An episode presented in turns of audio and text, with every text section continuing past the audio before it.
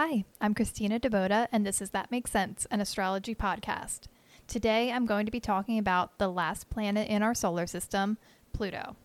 Pluto is the ninth planet from the Sun. Yes, Pluto is still considered a major planet in astrology, even though the International Astronomical Union downgraded its status to a dwarf planet several years back. It's still a major player in astrology. Pluto is the planet of transformation, rebirth, and the unconscious. In mythology, Pluto is known as the god of the underworld. Pluto rules Scorpio, so it's most comfortable in this sign. It takes Pluto 248 years to orbit the Sun. Pluto's orbit is more elliptical or oval than other planets, so the length of time it spends in each sign is more variable. Pluto will spend anywhere from 9 to 30 years in a zodiac sign. This is another slow moving planet, so it's known for being a generational planet. In my natal chart, Pluto is in Scorpio. Pluto was last in Scorpio from 1983 to 1995, so anyone born in that time frame will share this planetary placement with me. Pluto's relation to other planets in your chart can color your life with obsessive qualities, power struggles, and the urge to find deeper meaning of life. Pluto's position in your chart will show us where we seek change and transformation. If we're resistant to Pluto's energy, then we can become self destructive. So let's go through the 12 zodiac signs and talk about how Pluto affects them. If you have Pluto in Aries, you're a born leader who encourages initiative and takes command.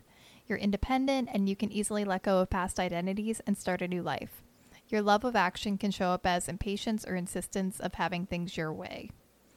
If you have Pluto in Taurus, you're focused on material value, the senses, luxury, patience, and routines. You're known for being materialistic, leisurely, and down to earth. You're persistent, and once you make up your mind about something, it's almost impossible to get you to change. Any life changes will come slow and steady for you. If you have Pluto in Gemini, you thrive on versatility and new experiences. You interact well with others on an intellectual level. You're curious and love to learn about everything. Communication is your superpower and you use it to implement change in your life. If you have Pluto in Cancer, you find your power through emotional intensity and deep relationships. You're possessive of those you love and you feel everything very deeply. You crave a stable environment, but you're destined to go through many changes that will affect your sense of security.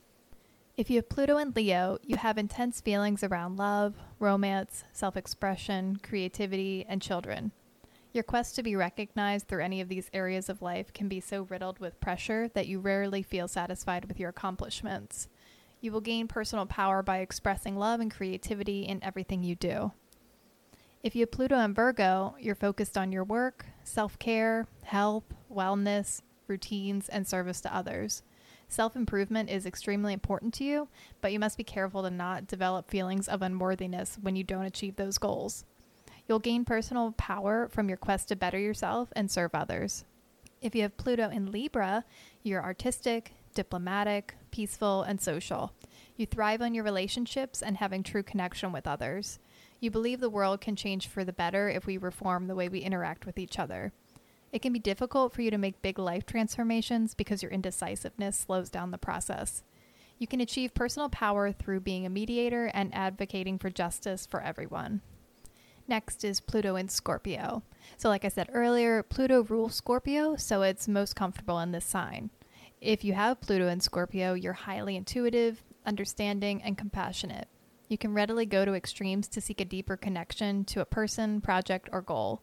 You have intense feelings about intimacy, sexuality, dependency, and support. Transformation is your superpower, and you can handle change, death, and tragedy better than most because you accept them as an inevitable part of life.